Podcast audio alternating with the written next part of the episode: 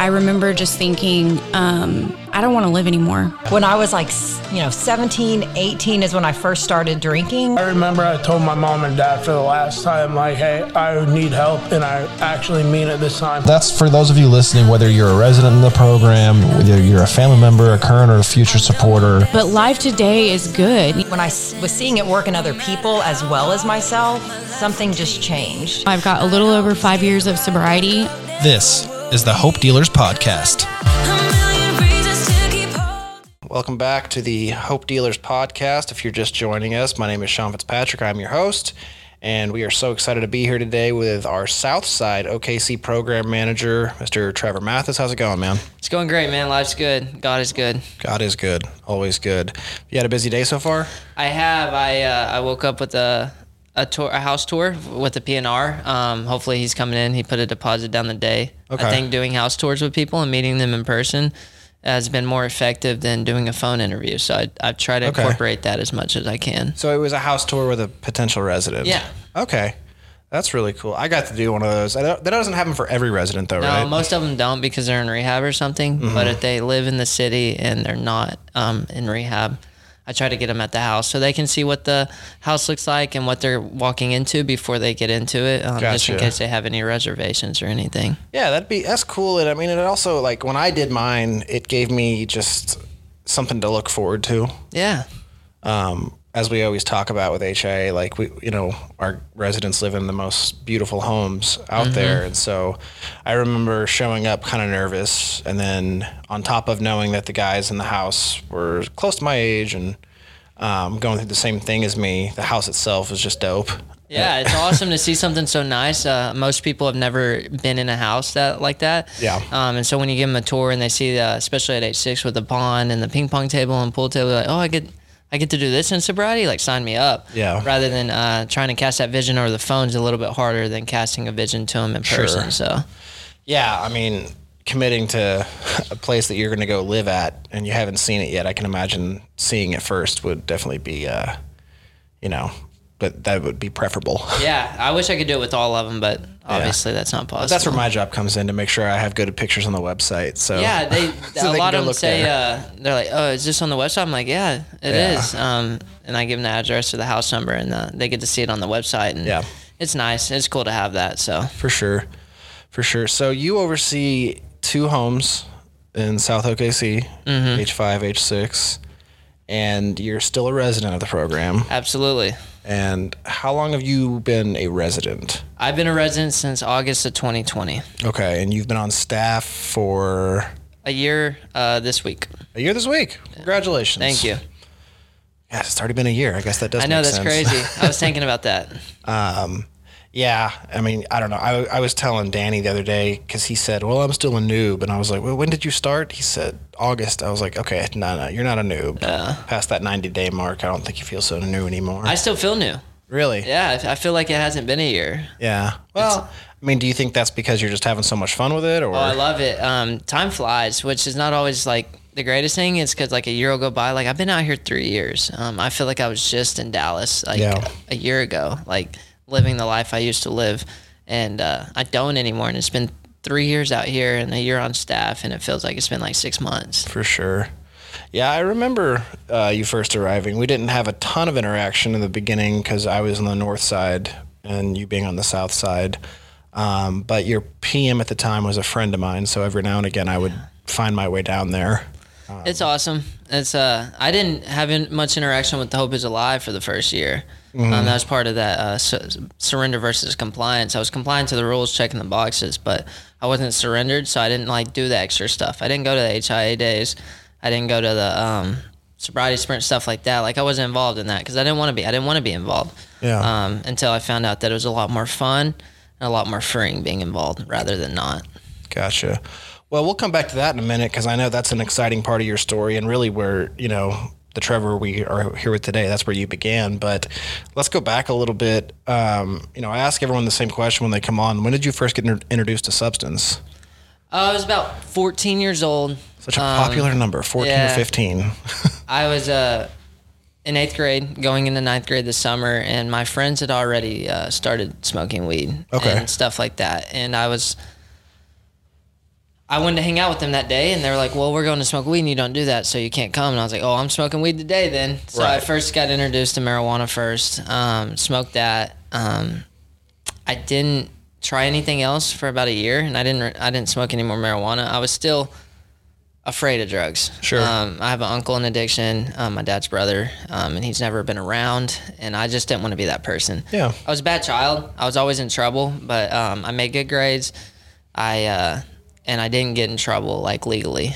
Um, Kind of balanced out. You may have been a little troublemaker, but at least you got your schoolwork done and yeah, I was gonna graduate uh, top of my class, and I I was I was doing good. So I I tried to stay that way, and I didn't want to do drugs or alcohol until I found alcohol, and I drank. I was about 15 when I first drank, and uh, I loved it. I I felt different. Um, I always felt different in my own skin. I had I was pretty popular. I had a lot of friends, uh, but I didn't feel like I was actually their real friend, and they were they weren't my real friend. Um, Why do you think you felt that way?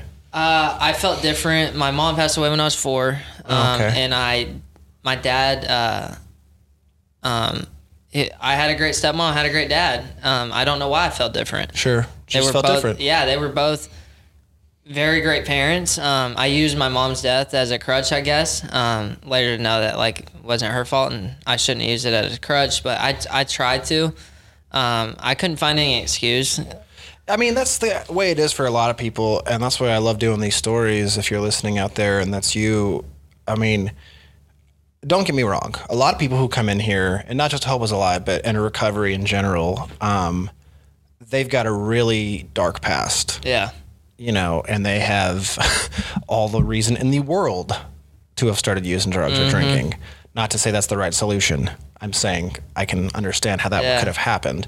Um, I didn't really I didn't at all. you know, I know you and I are both from Dallas. Not that that it's just a coincidence, Mm-hmm. but I mean, yeah, I grew up in a good home, um, good family, good brother, good school, played sports. I mean, I wasn't a star athlete, but I played sports and did you know did all the normal stuff. Um, sometimes it just happens. Yeah, I grew up in a great home. My Yeah. dad and my um, my mom now is they're awesome people, uh, very loving people. They took care of me, met my needs. Um, I grew up in a great area, and uh, I just defied all leadership in my life. I didn't want to listen to anybody who was a leader in my life. Uh, um, so I I didn't, and Yeah. it led me to you know using drugs and alcohol. And I like the way I feel when I drink and when I use, and so I didn't want to stop that either. And uh, if my dad told me to do something, I was probably doing the opposite. Gotcha. Um, today I listened to him. Uh, It's a great day. Um, but I wish I would have listened to him growing up because it would have been a lot better. So, Sure. At the same point in time, though, you know, when we look back on things we wish we could have done differently, I know it, it's hard not to do it. Um, I was actually I met up with my dad uh, a couple months ago. We were having dinner, and he was like, "Have you ever thought about if you would have done this different, or that different?" Mm-hmm. And what good does it do at this point? Um, the way I see it, I was always headed down. It was always going to end this way for me, or dead, or in prison. Yep. Um, and so it is, it's not a, uh, it's not wrong to look back and, you know, recognize what we could have done differently, but to wish you had done differently, I think is one of the, it's a dangerous thought. Oh, absolutely. I uh, I always tell people I don't regret like doing it because it would it would have led me to a different path than where I'm at today. Sure. And I love my life today. Um, I do think about if I would have listened to my dad, um, that you know life would have gone a lot smoother. I wouldn't have to dealt with the stuff I dealt with. But you know that's in the past. Uh, I try to live in the present as much as possible because my life today is great. Um, I'm a child of God. Um, I have a great relationship with my parents, and uh, that's all that matters yeah. um, that I didn't get to a breaking point where I lost that. So What was it, what would you say was your rock bottom moment that led you to think, okay, I've got a problem and maybe I should get some help? yeah, so I was uh, I was pretty deep in addiction um, for from 16 to 22 when I came out here. Um, but I was at a point. So the night before I went to rehab, um, I hadn't I hadn't been seeing my parents much, um, if at all. But, but let's back up. So why were you going to rehab? Just, was it just at that point? Yeah. It was just time. So I hit rock bottom. Yeah. And uh, my parents had been talking to rehab for like a year. oh, okay. Yeah, and I didn't know that. Um, and I was walking the street in the middle of the rain. It's like two o'clock in the morning. I had left this uh, this party pretty much, and I was miserable, man. I'd been miserable for a couple months. Um, I was living on a person's couch, um, and just not having, not happy. Yeah. And uh, I call, I, you know who you call when you have nobody to call? Your parents. Sure. And I called my dad, and it's like I need help. I don't know what I was trying to get out of the situation I was in. Yeah. I was looking to go home, um, and I was uh, I was sober walking down the street. Like the drugs have wore off, the alcohol had wore off, and it's pouring down rain at like 2 a.m. I'm freezing, and it sucked. And uh, so I called my dad. My dad's like, "If I come pick you up right now, you're going to rehab tomorrow." I was like, oh, "Okay, whatever." Um, I wasn't really wanting to go to rehab. I wanted to get out of the situation I was in. Um, so I, I, for the first time in my life, I said yes, and that led me to rehab, and then led me out here. Um, I don't know if it was a it was a God moment for sure, and I didn't believe in God at the time. Um, I never really believed in God. Um, so it was, it was a God moment though. He was like, "I'm gonna, I'm gonna bring you to me. If Yeah. you're not gonna come find me, I'm gonna bring you to me," and uh, that's what he did. Sure. You know, and your story is one that's interesting to me because obviously, you know, not just your struggle with addiction, but for a lot of people who come to Hope is Alive, their story of addiction ends there. Mm-hmm. Um, which is awesome, you know, when they get they come in the door and some of them never have a drink again. And uh, but for some of us, yourself included, Yeah. um, coming in the doors of Hope is Alive isn't necessarily enough. And you mentioned earlier uh, a phrase that Lance has used a lot, you know, checking the boxes. Mm-hmm. So, would you tell our listeners kind of what you mean by that? Like, you know, what does checking the box mean? Yeah, so I, I use a term called compliance versus surrender. It comes from my sponsor. Um, he taught it with me. And uh, so, like, true surrender is actually like putting your hands on the work, right? Um, and checking the box is complying, it's like uh, telling your program manager what they want to hear. Yeah. Like, I've read that book. You really didn't read it. You have it. You didn't read it.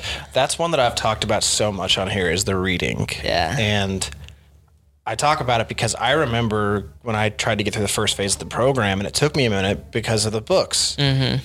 And I, I kind of figured out, I was like, well, if I tell him I read this, what's he going to do? Like, quiz me? Yeah. Like, ask for a book report? Like, no, we don't have time for that. But I'll know. Yeah, and that's usually what happens, and that's what happens with me. It's uh, I was checking the boxes, man. I was good to be around. Uh, I went to meetings. Um, I didn't do anything in the meetings. I didn't get a sponsor. I didn't work any stats. I said I did, you know, Yeah. because what is my program manager gonna say? He doesn't know. Um, and that finally led up to a drink um, or a relapse uh, in the program um, because like between checking the boxes and actually doing it um, is a lot of like spiritual uh, warfare. Yeah. Like you're um, you're holding something in that shouldn't be held in, and I'm lying to everybody around me. I'm not telling the truth. Um, and where where does lying ever get you? Um, in my addiction, got me nowhere. Um, I lied to everybody, and everybody knows the truth. Yeah. And you can see it on you. You know, you can see it on my face. I was miserable, um, and I finally had to take a drink. Um, and then after that, I surrendered. For sure. Yeah. I mean, you know, in talking about the relapse that you had while you were in the program, um, what was when you came into the program? Were you just doing this for somebody else, or were you just doing it to get people off your back? Like, what was your end game when you even came in? I didn't have an end game. I was getting people off my back. Um, I was in a very like where Dallas was just not good. I was tired of being there. Um, I do have a couple good friends out there. Um, still this day I talk to, and they're uh, very uh, they're very prominent in my sobriety. But the rest of them were just bad people. Um, You know, game bangers, uh, terrible people, people in addiction, like deep in addiction, and I just I wanted to get away from that, but I also wanted my parents off my back too. Like every time I talked to my parents, um, like, oh, you you have a problem, and I knew I had a problem, but I'd deny it. Right? No, I'm good. Like I, I'm just Yeah. I'm just struggling right now, or whatever the answer may be. And I, when I got here, I was like, I'll just stay here for a month. Um, but as energetic as I am, I'm very lazy.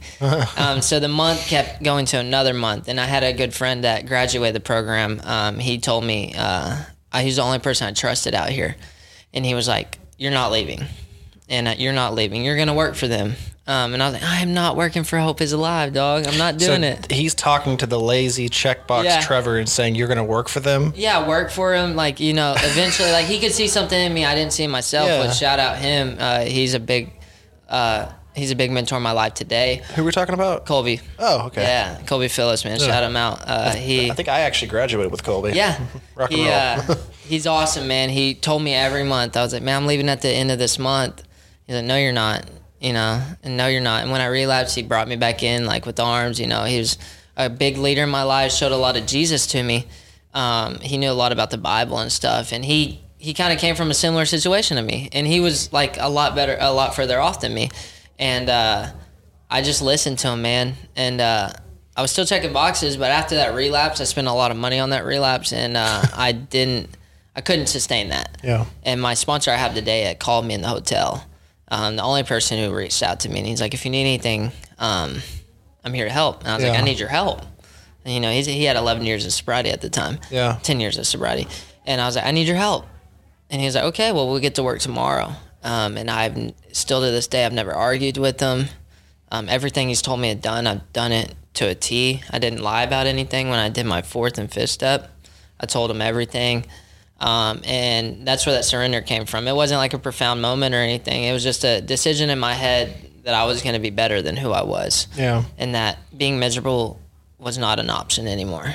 But would you say that, um, and that's all so amazing, so, so well said, brother. Um, but you know, the reason I asked about the end game and and what your plan was when you came in is like, so many times there's a lot of people that'll ask. They'll they'll all but ask you, "What is the secret to sobriety?" And I always say, I'm like, you know, I, when I was like a year in, I would be like, "There's no secret sauce to this. I don't know what to tell you." Like, but really, if there was, I'm not saying there is, but in my opinion, and what I've learned is, if there is a secret to sobriety, it's you have to do it for you. Yeah, And you absolutely. have to want to do it. That is the secret. Yeah. Um, is uh, I quit doing it for a show or for anybody else, and I started doing it for myself. Like I was like, um, at first I was doing it for like to make my parents happy or make my friends happy or um, make my program manager happy. Yeah. Right. And uh, it wasn't working because I was lying at, for one, but for two, like I wasn't doing it for myself. And you see a lot of times people who come in, they're like, "Oh, my mom made me come here." Um, okay, well, what about yourself? Like, what do you think? And uh, that's what I thought. Is like I was doing it for everybody else, and it wasn't working. And I've always done it for everybody else. Anything good in my life was because I wanted to make my dad happy or whatever it was. But now, um, like I do it for myself. I don't Yeah. do it for anybody else. Like I don't want any recognition from it either. Like this is for me, like internally, like spiritually, my heart, my soul, like that. All that is is for me. It's not for anybody else. Can't be. It can't be, or because it's not going to work. It'll never be enough. Yeah, and, and that's uh that's a perfectionism in us, right? And uh, it's never enough. Like I set out to achieve X, and I really want two X, and it's that same cycle over and over again. Instead of being satisfied with who I am today, and that I know I have work to do, rather than before when it wasn't working, is I didn't have any work to do. Like I was okay. Yeah. Like I'm sober, Dad. Like look at me now. I'm nine months in this thing. Can I come home now? You know. And that's that was my thought process before, yeah. rather than now. It's like you know like i'm happy with doing this for myself and Sure. truly for myself and no one else Very well said. I mean, one of the things I've always thought about because this, you know, I've been I've been sober for four years now. congratulations by the way Thank you very much. Um, but and I've said this, you know, it's not my first time trying to get sober, and anytime I tried to do it for somebody else in the past, basically what would happen is like they would stop giving me affirmation. Mm-hmm. And because as far as they're concerned, like, all right, this is what you should be doing. Yeah. Is what you should have been doing all along. And so I, if they're, if you're out there listening to this and you've heard, you know, what Trevor has to say, you know, really heed those words. It has to be for you. I'm telling you, it has to be for you. That is the secret sauce. If you want it, it's there. Mm-hmm. Nothing worthwhile is easy, though, is it? No it's been the hardest uh, two years of my life. I'm coming up on two years sobriety uh, on the 2nd of april and uh, it's been it's been the hardest by far and the job's not easy. Like as you know you've been doing the job for a long time. Um, that this job's not easy but it's worth it. Sure. right and any um, there's no growth in comfortability. Like you need to be uncomfortable to grow but there's also like nothing uh, nothing that's worth it comes easy right, Right. and that's where the hard part comes in. That's where is, you get that satisfaction from um, we teach a meeting on wednesday nights about uh, Um, it's a bondage breaker, man, but it talks about our significance, our acceptance, and our uh, security, and we get that from affirmations and stuff like that, rather than now getting it from uh, our connection with Jesus Christ, right? Like I don't need somebody to tell me I'm doing a good job anymore because God's already told me that in His Word. Yeah. Right. And and finding that point of surrender comes a long way. Like I found that like recently. Right. It wasn't like I surrendered day one and I gave everything to Him. Right. Like I still have reservations. I hate talking to God about my finances. Right. Because I want to hold on to that. Right. But until you give it to Him, that's when it that's when it comes back. You know, Yeah. and it re- you reap the reward from that. Um, but I was I was also trying to get those affirmations. Right when I was first here, We love Yeah, I affirmations. love them to death. I mean, to you know, I don't care who you are in this Mm-hmm. whole thing. Like, who doesn't love someone giving you an attaboy? No, nobody. If you don't, then there's something wrong with you, right? Anytime someone's like, "Oh, don't give me praise," I'm like, Yeah, "Stop it!" yeah. Like, we all love. but you shouldn't seek that out, right? Right. Instead of uh, seeking that out, you should seek uh, seek it for yourself, right? And give your own affirmations. I tell my residents all the time. Uh, um, get a, get five sticky notes and put it on your mirror every morning and write five good things about you because we all struggle as addicts and alcoholics Sure. with we're not good enough like we're you know with outcasts like and we hate ourselves well most of us when we get here do not love ourselves and Yeah. if we do we love ourselves too much and we have an ego problem so Absolutely. it's either either or um, and so like you know giving affirmations and receiving them and that's why we get them nowadays is because and you know we give the person behind us affirmations like even if they're not doing a great job i still tell them they're doing a great job Yeah. because nobody's told them that in years Yeah. How long's it been since they've heard that? yeah? I didn't hear it for. Um, I'll tell you a, a quick story. Is my dad over Christmas, um, and this is two and a half years into this thing. I had a slip up, but other than that, like he he had you know he he had seen improvement, and uh, he that's the first time he's told me he's proud of me. He told me over Christmas, said, "I'm proud of you, son," and uh, he really meant it. And that's the first time like I got a true affirmation that really like stuck to me in a long time, right? But it took two and a half years. It wasn't like it was overnight but we burned these bridges down for 16 15 5 years whatever it is i got a resident that's uh was in addiction for 30 years and like he do, you know it's not like it's gonna come back overnight you know what i mean um, and those affirmations are good but you need to uh you don't need to rely on those and depend on those right Well, like you said, you can't. It can't be the reason you're doing something. Mm-hmm. You can't go seeking it. You know, I talk to my team about it all the time with all the work we do on the media side of things, um, and it's tough, right? You know, especially cutting videos, cutting reels, putting out social posts, uh, all this kind of stuff for events. You know, it's really easy to sit there and be like, you know, cutting, and you're like, oh my god, this is gonna be so sick. Like Yeah. when Lance sees this, or when Ali see who, whoever, like they're gonna love me so much. It's like, hold, back up. yeah is that the reason we're making Yeah. this? Like, no, we want to put it put it out there. Absolutely. You know, um, so that somebody can see what life at Hope is Alive is like, Mm-hmm. so that they can see that it's possible for them, for their loved one, for whoever. Um, but it's tough. It is tough. Sometimes it's real tough. Like with you know, as a program manager too, is uh, it's really tough to. Uh, there's a lot of work we do that like doesn't get seen. Yeah. Um, and sometimes you don't reap the benefit. Like you pour into somebody for like an 11 months and they relapse and uh, and in some cases die. Right. And, Yeah. and, and then you're like, why am I doing this? Like, am I not? Am I really not doing that good of a job? Um, and and that's where you have to like you know that's when you start doing it for yourselves. And you realize like this is for me, man. This is for uh, not only to help the next man because it is like we're helping other people uh, um, get what we got. But like if we quit realizing that we're doing it for ourselves um, and like that we're the same boat like i'm still in the same boat as my new guy uh, today. Um, i'm just um, one step ahead is what i tell people. Like i got the curriculum before you you know what i mean I remember Lance used to. He's he still says this, but he used to say it a lot more um, when I first came in because he would be at a lot of our Sunday night men's meetings. Is like, you're all in the same boat, but if you've been here a day longer than the guy next to you, you're a leader. absolutely grant says that a lot Grant- yeah of course he he got, does, he got yeah. it from lance Got it from Langer, Um, yeah. he uh and that's what I started telling people. It's like people mistake that they're not a leader because they're not they're not a program manager, they're not a house manager, or they don't have two years of sobriety. I'm like, no, you're a leader because somebody new that has less sobriety than you is looking at you like you're the most profound thing in this world right now. Because I did. When I got Oh, yeah. here and I met, I went to uh, primary purpose group for the first time, and they're like naming off like 25 years of sobriety and stuff like that. I was like, these guys are lying. Right, Nobody there's gets no way 25, 25 years of years, yeah. That is insane. But, you know, I thought that was like, I thought um, some of them guys were like giants. Yeah. Like, like spiritual, like warfare. Because I didn't know Jesus at the time when I first went to Primary Purpose Group. I was just trusting my sponsor and taking Yeah. direction from him. And I'm like, dude, these, these guys are crazy. How did you get guys are 25 G's over here. Yeah. And uh, and that's how what people in the program think, and that's what I thought with my program manager. With um, at first with Riley, with Luke, um, with Grant, I'm like, dude, these guys are like pillars, Brett, Yeah. and they only had like a year longer than me, Right. Um, and I'm like, oh, dude, these guys are like the most profound humans in the entire I mean, universe. Yeah, the, the first friend I made when I came in to the program, he was my house manager. We ended up becoming really, really good friends.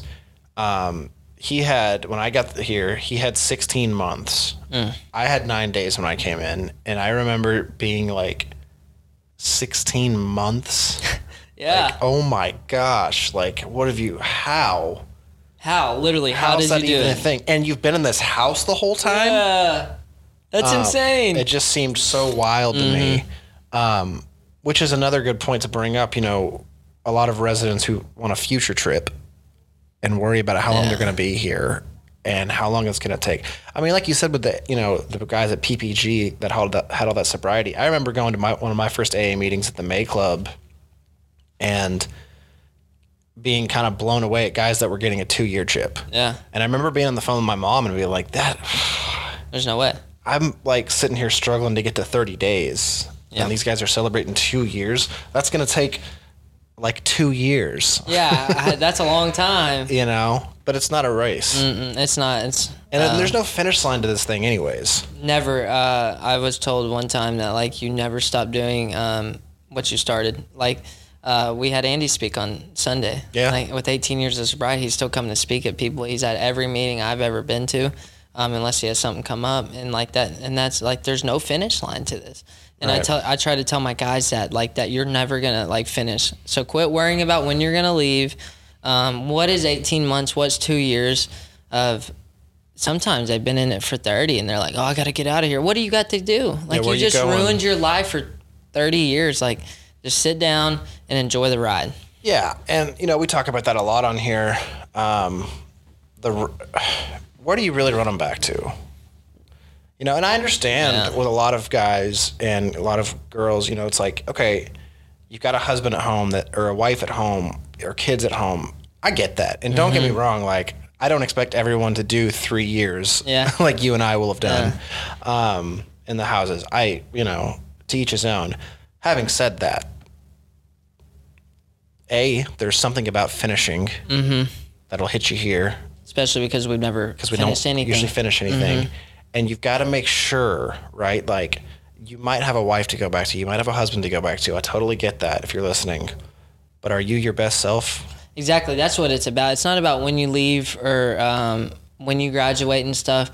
It's about when you um, when you're ready. Right. Right. When God says you're ready. When Are you you're going to be any good to them if you go Yeah. home? And that's what I tell the guys with the wife and the kids is like, are you, what are you, what are you trying to get out of this? Are you to go back and be the same dad you were before? Because I deal with the men. Um, are you to be back, you know, the same son you were before? Or are you to change something while you're here? Work on yourself, finish it entirely, and when you come home, you know, to them that you're you're the husband you're supposed to be. You're the child of God. You're the son of God that you're supposed to be. Um, it's not about how long you spend here. I've seen guys graduate in a year, still sober today, still prominent um, father that they're supposed to be and stuff. And I've seen people stay three years and be the same thing.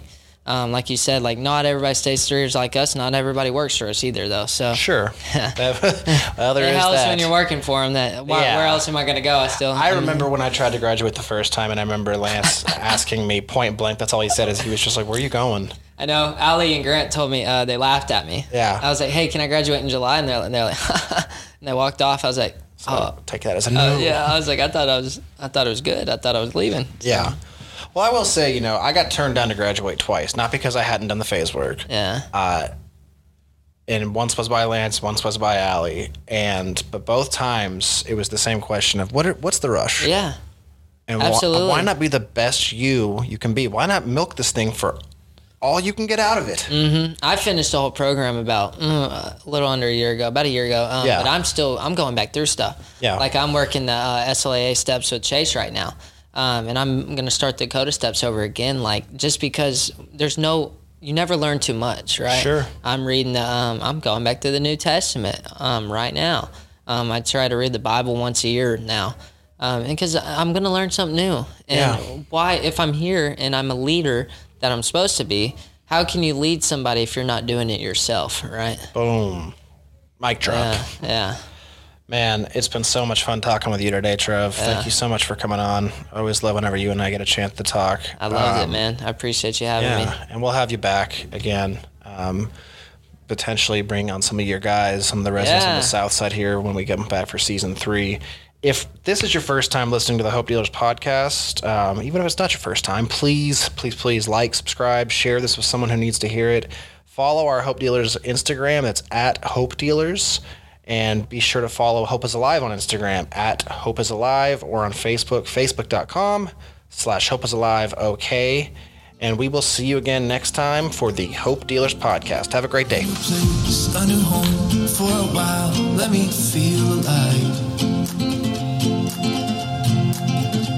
Nothing to hold me back. Take my time, just enjoy the ride. Hey, thank you so much for listening to this episode of the Hope Dealers podcast. If you or someone you know needs to get in touch with Hope is Alive, or maybe you just want some more information, please visit hopeisalive.net or call 1 844 3 HOPE NOW. That's 1 844 3 HOPE NOW. Oh, I feel, I feel, I feel